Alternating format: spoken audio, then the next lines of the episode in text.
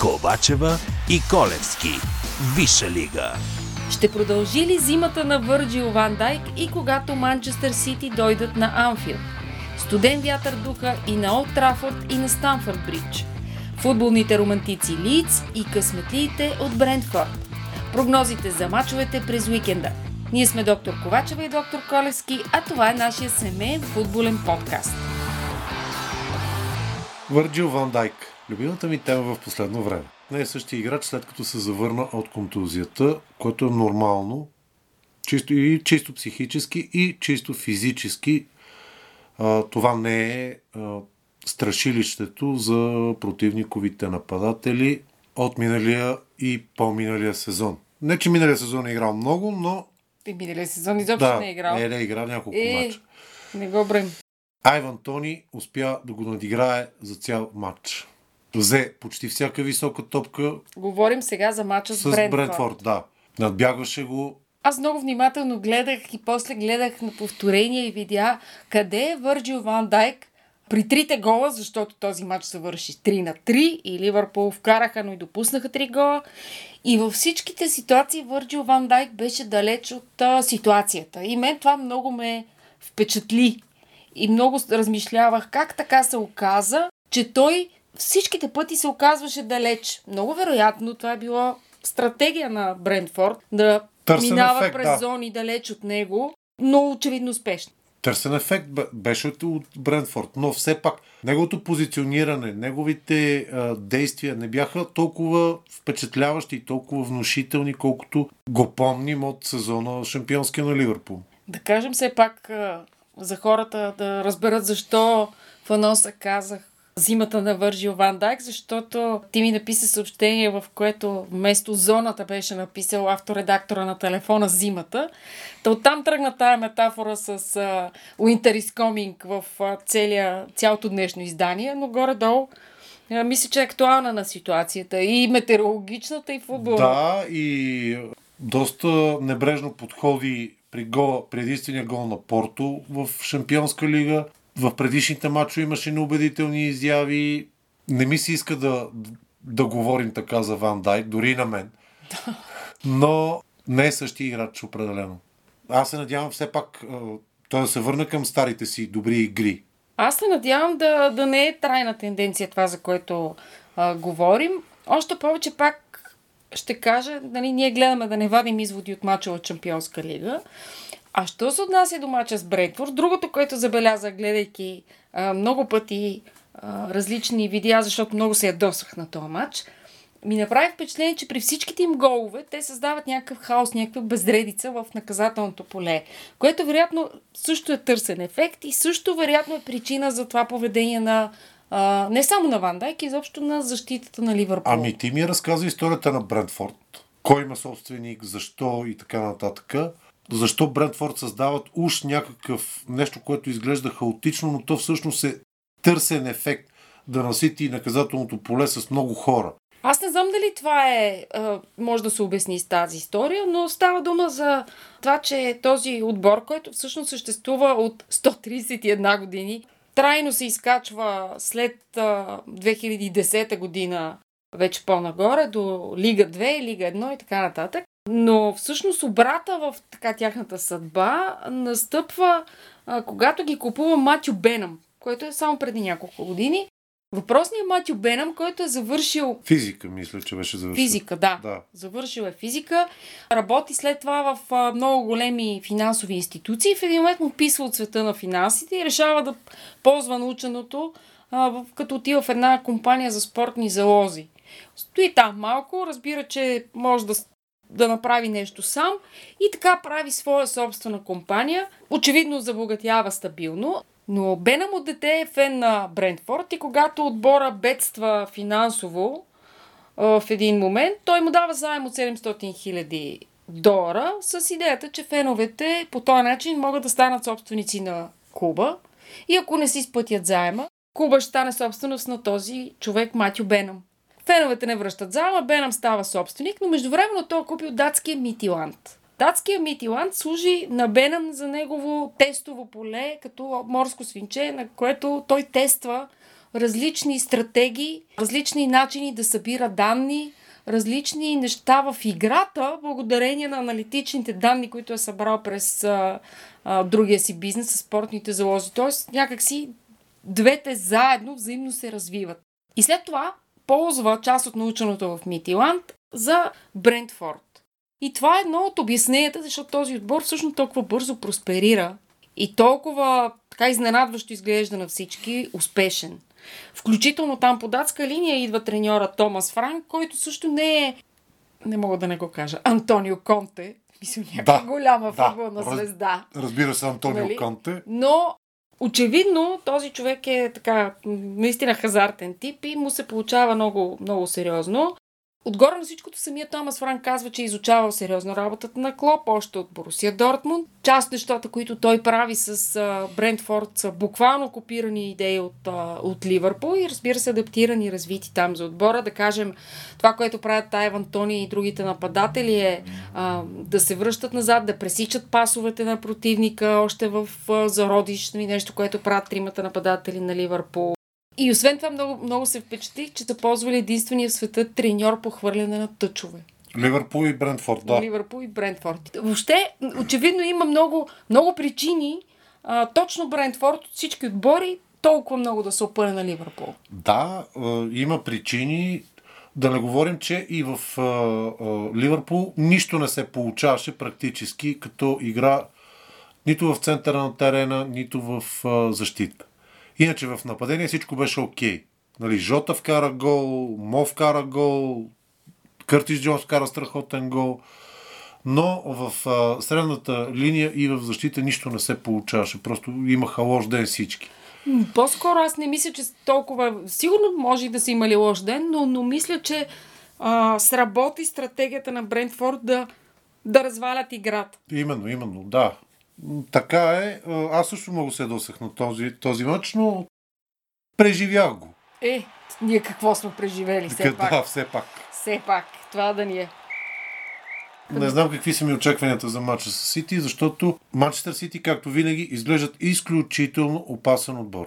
Манчестър Сити срещу Челси не изглеждаха много опасен отбор. Напротив, Манчестър Сити срещу Челси изглеждаха отбор твърдо решен да вкара един гол на Челси Челси да се отвори и след това просто чист късмет имаха а, лондончани, че не получиха още втори и трети гол. На мен този матч ми изглеждаше много мъчителен. Ма такъв тегоба ми беше. Беше мъчителен на, на фона на други матчове, за които ще говорим по-късно. Как ти изглеждат Сити сега, идвайки Много на страшни. Много страшни. Все така ти изглеждат много да, страшни. Да, убиват играта. Сити от а, изключително експаз, експанзивен отбор какъвто е Гвардиола покрай тъч линията. Да, няма толкова смешна гледка, колкото Тухил и Гвардиола подскачат да, един до друг. Обаче, кое е страшното на Сити? Страшното на Сити е това, че те практически са допуснали най-малко удари към вратата си този сезон. Това е следствие на подбора на Гвардиола за играчи, които са способни да убиват противника бавно. Вкарвайки един гол на Жезус, така не се научиха защитниците, че Харви Барс и Жезус не се пазят. Не се хвърлят да блокират техните удари, защото те винаги са аут. Обаче ударили се в защитник, то път се удари в Жоржиньо, мисля, топката влезе във вратата. И за мен много страшен матч чака Ливърпул. Клоп трябва да измисли нещо. Няма да може да играе, доколкото разбирам, Трент Александър Арнолд. Така или иначе, на фона на представянето срещу Брентфорд, наистина според мен е много важно и на това, което казваш, че Сити могат да убият играта. Тоест, ако, ако ние не можем да вкараме три гола, е важно да не допуснем три. Така да го кажем. Ами, аз лично смятам, че ще бъде много тежък матч. Всичко ще се реши от това кой ще вкара първи гол. Защото ако Ливърпул вкарат първи гол, Сити ще, трябва, Сити ще се отворят, няма да убиват матча. Отворят ли се Сити, вече матч ще придобие съвсем друг, друг оттенък. Обаче, ако Сити вкарат първи гол, нещата отиват на, на много тежък матч за Ливърпул. Но, но смятам, че матчът за Сити ще бъде по-тежък, отколкото матча им срещу Челси. Матч с нас. Защото а, Тухил излезе с ултрадефанзивна тактика срещу Сити. Искаше да разчита... Да, това, това всъщност е много странно, защото това е, не е типично за него. Добре, и за, защо по дяволите Тухил пусна Тимо Вернер вместо Кай Хаверц? който е в Англия, се доказа като далеч по-качествен играч. Да. И той пусна Тимо Вернер. Най-вероятно искаше Тимо Вернер, а, ако мога да използвам една а, термин от астрофизиката, да сателитва около Лукако, в смисъл се върти около него като сателит, да разсейва защитниците. Но това то- не е от астрофизиката, му се вика Мюре. Добре, де. Добре, в астрофизиката му се вика сателит. Окей, добре. По-добре е сателит. Сега Тимо Вернер е, е млад играч, има да се развива още. И вижда се, че има да се развива. Вижда се, че има някакъв потенциал в него. Не е завършен играч като Лукако. Но да довлича вниманието на защитниците. Обаче защитниците на Манчестър Сити, като си знаят, че Тимо Вернер практически Е, не представлява те заплаха, яли доматите с те, са, те, те се натрупват върху Лукако и Лукако нищо не може да направи. Така че тактиката на Тухил въобще не се работи. Да не говорим, че Рис Джеймс се контузи. А Джеймс е ключов играч за Тухил. Мейсън Маут също ключов играч не игра. Не играе в Шампионска лига. Днеска е един фен на, на, на Челси ми попита, добре, толкова ли е важен Мейсън Маут? Ми да, толкова е важен Мейсън Маут за Челси. Той е страхотен играч, но е много, много, много важен. И него го откри Франк Лампард, не Томас Тухил. Само да кажа. Тая история сме разказвали много пъти, няма да я Не, разказвам. не, само да кажа пак. И Рис Джеймс го откри да, Франк Лампард. Само да кажат. нали, Най-важните играчи на Тухил ги откри Франк Лампард, ги на- наложи в големия футбол. Миналия път си говорихме за това, че в футбола няма справедливост. Няма и справедливост по отношение на мейджорите. Нали? Ти говориш за Лампард, а пък аз да ти напомня за горкия Оле Гунар който сега е подбран по същия начин, защото отбора много се, както се казва, назвезди се. Напълни се с звезди и така почнах да им се иска да имат малко по-луксозен менеджер. Като ми говориш така, се сещам за Антонио Кънте. Еми, то за какво да се седиш? Само, само някъде да, нали, да кажа, че има вакантно място и веднага... Но той, между другото, човек е дал изявление, че не си търси работа. А, така че, може би, просто медиите спекулират. нали, Медиите да, спекулират, да не, му се, се. да, да не му се подиграваме толкова много. Но така или иначе, Манчестър Юнайтед паднаха с 0 на 1 от Астън Вила, което може би, ако изключим нашия собствен резултат, е най-изненадващия резултат от миналия кръг. Може би дори още по-впечатляваща е статистиката, която видях, че Роналдо, Кристиано Роналдо, не е имал нито един удар точен към вратата. Първо Астън Вила са изключително крив отбор. Никога няма да бъдат супер сила, но са много трудни за побеждаване. Сега, обаче, за мен е, е, е много важен един въпрос. От тук насетне кой ще бие дуспите за Манчестър Юнайтед? Защото по време на подготовката за изпълнение на дуспата, когато се разбра, че Бруно Фернандес ще бие дуспата, почти целият отбор на Астън Вила го питаше, абе защо ти, а не Роналдо? Дори а, Емеляно Мартинов отишъл и му каза му, добре, сериозно ли ти? Ами Аз искам да пазя дуспа срещу Кристиано Роналдо. Е, което, което после е ужасяващо, ужасяващо много изнерви Бруно Фернандес. Всички видяхме как изпълни той дуспата. Нали? Та дуспа може, ще, абсолютно не спасявам му изпълни, защото та дуспа може да бъде хваната само от орела на Кристал Палас. Мисълта ми е, сега кой ще бие дуспите за Манчестър Юнайтед? Кристиано Роналдо или Бруно Фернандеш? И ако продължи да ги бие Бруно Фернандеш, аз ще сваля лично шапка на Олег Гунар Солскар и ще кажа, да, ти си супер менеджер. Изобщо не знам дали а, Защото- Защото... позиция да се пазари за каквото и да било, Не, така като значи, гледам, се Оле- надявам силно да Оле, стиска. Оле изгради този отбор и те му натресаха Кристиано Роналдо. Когато на Кристиано Роналдо не му тръгне играта там, където е позициониран малко вдясно от централния нападател, ако играта не му тръгне, той започва да навлиза в зоните на другите играчи. Нали? Защото Защото е Кристиано Роналдо, ясно Да. защо. започва да навлиза в зоните на други играчи, за да си търси място. Обаче тия други играчи и те трябва да играят някъде. И в един момент се получава един хаос, който хаос се оказа изключително здравословен за Астън Вила, С безценния принос на кого? Хари Магуар, Хари. Магуар. Такова връщане към Дехе, който ще го уби след това. Не знам как аз там била, не, не вкараха гол от това, но ето на, не вкараха. Астън Вила създават много положения също така. но но Изпуснаха. Магуар се прояви много сериозно. Астън Вила изпуснаха да разгромят Манчестър Юнайтед. самия Магуар след Да, това. Едно да. положение да вкара. Да, но всички, които говореха за звездната двойка Хари Магуар, Рафел Варан, се вижда, че те са несработени. Да, Варан също имаше там А, допринесе за Астан Вил. Да, те са несработени. Има още много да работят, докато станат а, истинска двойка централни защитници, като Ван Дайк и Матип, например, или като централната двойка на Сити, на големите отбори. В духа за студените ветрове, които, които веят, можем да кажем, че и Тотнам ги издуха един такъв студен вятър, ама за този матч специалиста по Арсенал, да кажа. Сега, аз още от самото начало на сезона казах, че Артета не бива да, бъде гонен, той, защото има едно ново. Три поредни загуби, без отбелязан гол, последно място, първите три матча. След това, следващите три матча, един получен гол и три победи. Вярно, първите две победи с по 1 на 0 биха с 1 на 0 Норич, което за мен беше много странно. Че са ги били или че не са ги били с 5 на 0? Че не са ги били с 5 на 0, но, но Арсенал имаха положението в интересни истина. А след това много трудна изкована победа срещу Бърли и а, вече черешката на тортата, т.е. не знам дали черешката на тортата, но победата в най-лютото лондонско дерби срещу Тотнам, която победа мога да кажа, че беше абсолютно незаслужена. Защото Защо? Тотнам удариха града, Хари, Хари Кейн изпусна чист. Ама стига става футболна справедливост. Как така не заслужена? 3 на 1. Аре, 2 на 1 има късмет, има отменени голва, ама 3 на 1. Един момент, мога ли да кажа? Ма А, можеш? щеше да бъде справедлива победата на Арсенал, ако Арсенал бяха продължили да играят по същия начин второто полувреме. А те не продължиха да играят по същия начин. Оплашиха ли се? Не можаха ли да си повярват?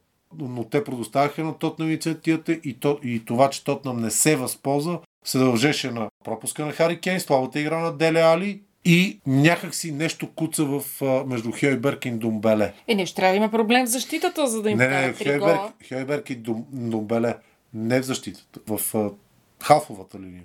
Обаче, едно положение, което беше 50 на 50, топката да бъде отнета от Джака и Тотнам да изравнят. Джака успя да се пребори за тази топка и стана гол за Арсенал. Арсенал с доста късмет взеха този матч. Това смятам аз. Но Арсенал играят прекрасно. Играха прекрасно първото по време. Второто по време не е толкова. Като си има преди, че този отбор е съставен предимно от млади момчета, чака го голямо бъдеще Артета. И лично аз смятам, че Артета, ако бъде оставен да работи на спокойствие няколко години, може спокойно да бъде сравняван след доста време с Ар... Ар... Арсен Вегер. Леле, големи думи. За мен а, той работи изключително правилно. Арсенал много хубаво си подава топката, бележат. Тотално надиграха тот на първото по време. Точно тези млади момчета. Йодегор, Смитроу, Партей, страхотен матч на Томас Партей. Може би това е което им липсваше до сега. Той нали Дори- беше контузен. Дори Букайо Сака ми хареса. Последно от предишния кръг да кажем за най-хубавия матч, най-хубавия като футбол. Може би сега ние така мислим и защото го гледахме с лекотата да не сме пристрастни как беше матча на Ливърпул. Говоря за Лиц Уест. Истинска наслада за окото. Прекрасен спектакъл, футболен, истински. Двата отбора нападат, нападаха. А, имаше ситуации пред двете врати. С страхотни вратари от двете страхотни страни. вратари от двете страни. Просто истинска наслада, а, истинско такова футболно надиграване. Нали, Уест Хем спечелиха, но това не отнема от... а, Аз бях за Лиц, разбира се, въпреки че го бях, бях прогнозирал победа за Уест Хем. Но аз бях за Лиц, защото играеха истински прекрасен биелсовски футбол. И от, от другата страна Уест Хем не останаха по-назад от тях. Те не се, не се държаха като отбор на Дейвид Мой, в смисъл такъв прагматично. Те от известно време не се държат като отбор на Дейвид Мойс, което е много странно, защото и си е там. Нали? Но така или иначе, те даже с още един гол отгоре можеха да бият, но гола беше отменен, защото Антони удари вратаря Да, да, да, Нали да, да. в лицето и гола беше отменен. Но ние си говорихме, докато гледахме матча, че лица футболните романтици, защото те никога няма да се приберат да заиграят а, защитно, да заиграят с някаква прагматична такава мисъл, цел. Те си имат един футбол, който си го играят красив в името на идеята. В името на футбола, са- да. Церо игра и да, и това, ги, това, ги прави много, Да. това ги прави много симпатични. Може би не ги прави толкова така винаги а, приятни на собствените им собственици за гледане, когато не печелят, обаче наистина. Отдавам това, че, че мача ми се стори прекрасен, но това на факта, че го гледахме след мъката Сити Челси. Това може да ни е повлияло, да. Така или иначе, матчът си беше много хубав Много, и, много, и много прекрасен, за гледане. прекрасен, прекрасен матч. Прогнозите. Манчестър Юнайтед, Евертън. Хубаво започва този кръг. Прекрасно започва този кръг. Рафа Бените срещу Манчестър Юнайтед. 2 на 2. Един на два съм го дала аз авантюристично. А, За Рафа си го дава. Защото съм го, е, мислила съм го в перспективата Рафа Бените срещу Оле Гунар Солскяр и така потенциалното триене на егота в Манчестър Юнайтед и съм решила, че Раф като добър психолог, той умее да работи с тия неща, ще измисли как да се възползва. Много сложно, нали така? Ага. Не много футболно обяснение, ама Да, това, ми е беше от тия сложните обяснения. Да. Ето, не, аз съм го дал равен. 2 на 2. Челси Саутхемптън. Тук аз съм, не знам, имам някакво предчувствие. И си Един на два. Да. Аз съм го дала 2 на 1 за Челси. Абсолютно без този път а, логика. Смятам, Смятам, че точно тук Челси няма да направят също като срещу Сити, няма да играят дефанзивно. Ще си играят тяхната игра. Това е играта на Саутхемптън, така че в този смисъл мисля, Имам- че Челси са по-добри в тази имам, игра. нямам никакви футболни аргументи, както се казва. Нямам нито, Тогава ни, нито научни, познаваш, нали? нито научни аргументи, но този матч смятам, че Саутхемптън ще го вземат. Улфс Нюкасъл. 2 на 1. Два на един съм го дал и аз. Рул Хименес кара гол, отпуши се.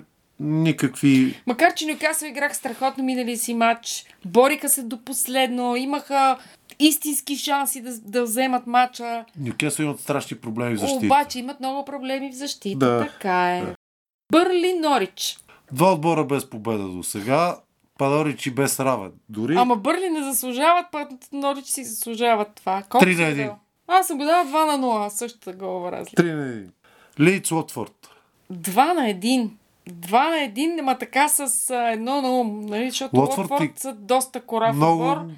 И нали, на фона на това, което говорихме сега за футболните романтици Лиц, 4 на 2 съм го дал аз. за нас като фенове добре за да гледаме мен, за такива мен мачове. Лийц и Уотфорд ще изнесат същия спектакъл, какъвто изнесаха Лийц и... Само, че Лийц ще вкарат повече гола. И Лийц и Уест Хем. Ох, Брайтън Арсенал. Кажи сега като специалиста по Арсенал. 2 на 4. Чак ми е неудобно да си кажа прогнозата. Един на един. 2 на 4. Брайтън играят подреден, особено когато имат креативна фигура, като Адам Не, Лалана в не, не, центъра. не. на- Знаех си, че рано или късно ще стигнем до Луана. Така. Комуникативна личност. Комуни... също комуникативна личност, на когото лесно му се отнемат топката.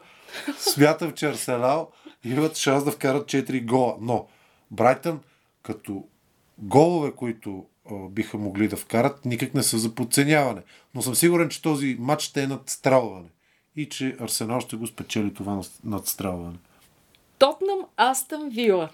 Както казахме, Вила са крив отбор. О, обаче. Сега тук имам логични аргументи. Слушам. Но не Спирито Санто много обича да играе срещу такива отбори, като Астън Вила, които а, не са проактивни, не са атакуващи. И по-голямата класа, която има Тотнам в атака, ще реши матча. Защото Хари Кейн, Сон, Даляли и да кажем Оксмора са с класи над Оли Уоткинс и нашия любим бивш играч на Ливърпул. Та колко си го прогнозирал? Два не на един разбрах за аз. Тотнам. 0 на 1. Крив матч. Крив Тук, матч. тук ще има кървави семейни дербита този уикенд. Сега. Уест Хем Брентфорд. 2 на 2. 2 на 3. Ти си го играл за младите, новите звезди. Не за новите звезди. Не за новите звезди, защото ми става супер интересно за това. Самия клуб Бретфорд ми стана интересен. Научният подход, който се използва там и смятам, че те, те и Кристал Палас, разбира се, ще бъдат сензациите на Висшата лига. Не сензациите, но приятните изненади за Висшата лига. Колко си го дал каза? 2 на 3.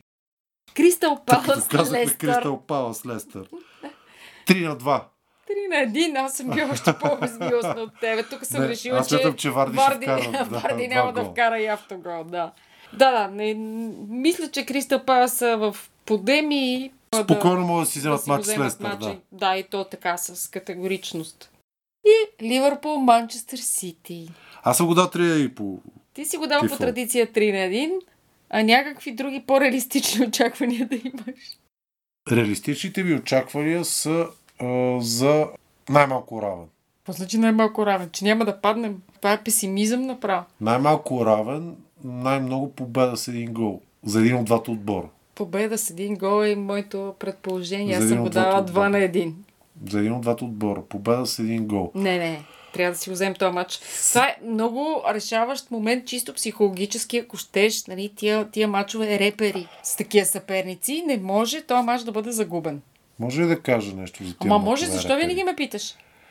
Искам разрешение. Еми, не трябва. Да ми, да, не трябва, а после, като свърши подкаст. така де.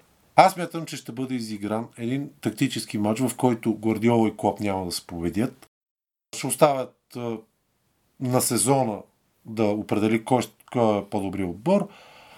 Не смятам, че и двата отбора ще се хвърлят в атака. Смятам, че ще бъде предпазлив матч.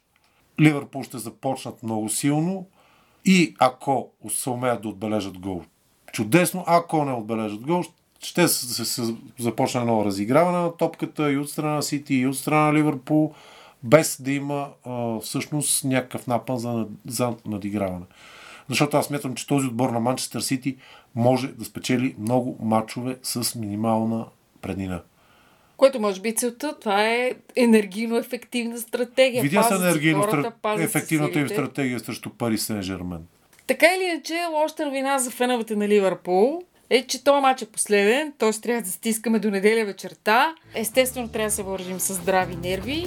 Вие може, ако не сте фенове на някой друг отбор, да ни подкрепите така морално, гледайте мачовете и, И- да ни слушате и другата седмица. И най-важното е да не отида понеделник на работа ядосен. Това беше всичко от нас. Чао! Чао! Ковачева и Колевски. Виша лига.